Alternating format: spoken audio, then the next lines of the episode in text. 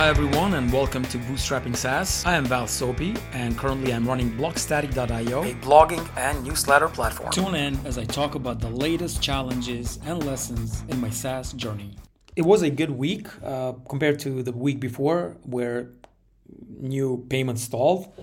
This week was back on track uh, and it's uh, looks like it's closing at around 24 uh, new customers, which is pretty much a um, a customer per day besides that week that stalled. So I'm pretty happy about it. It's November 28th.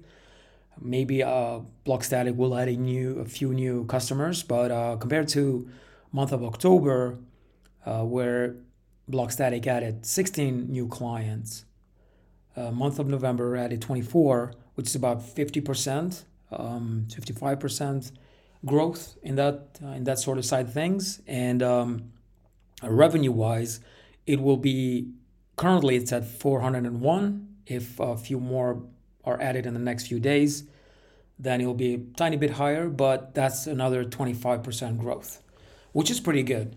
Um, there are a lot of customers who don't know me, who are not on Twitter, um, who are signing up. Blogs are all kinds uh, which is very promising. The reason I mention that is that it's very nice to have friends sign up, but the real validation comes from somebody who has no idea about the backstory or anything like that because my friends can sympathize with me, but somebody who doesn't know anything about Block, Blogstatic registers. Uh, they have to like it in order for them to pull out the credit card. Even though it's 19 per year, it still requires a payment. So that's a validation, a huge validation coming from somebody who has no idea who Blogstatic is or who I am or what I'm trying to achieve. They pretty much don't care. All they care about, and I'm saying this nicely, they care about the product working for them and doing what they wanted to do. So that is really great to know that these new customers are coming in. And one thing I started to wonder about, and I'm not convinced yet, I mean, I shouldn't be convinced. The numbers are very small. It could all tank the next month. Uh, but with this sort of growth and the sort of repetitive, um, sort of the pattern that is uh, happening with new customers every day, new customers being added, I'm not doing much uh, marketing to be honest. So the visits are quite low in the website Blogstatic website for these payments to happen. So I think about 15, 20 visits per day, about two, three registrations per day. Uh, so this is really good. Um, I should be doing more in that side, but currently I'm focusing on on the product where I people want more themes, especially the theme with a theme that has more of a sort of homepage in a way. So I'm releasing a theme which has a sort of a hero section with a photo and about section and the newsletter sign up. So everything is above the fold, and then everything else is below that. So the latest blogs, etc. So that will be released this week. Everything is ready. I have to tweak a few things around the editor as well. There's new features in the editor with new formatting buttons. Um, so yeah, uh, one thing I've been wondering about is if, if this is product market fit. Uh, I think month of December will tell me more about that. Uh, one downside of December is that around uh, December 20th, uh, people go away.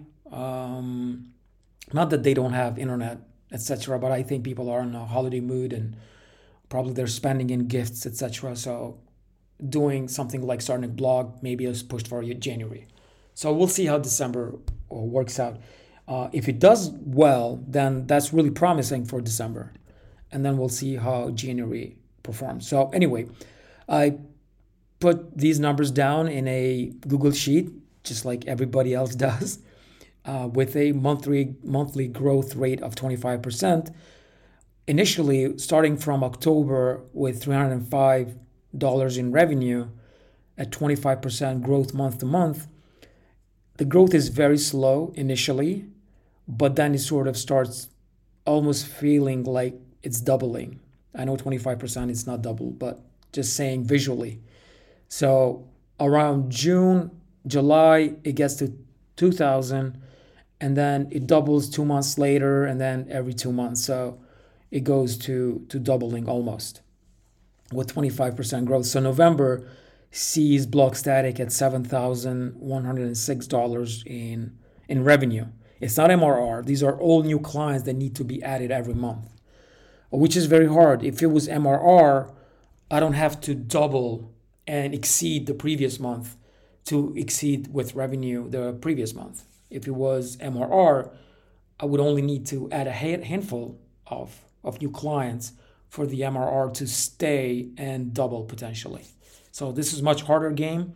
And I think I'll see the real results come October 2023 when people that have just upgraded to the 19 per year start renewing or churning. That will be a, a great indicator where the product is.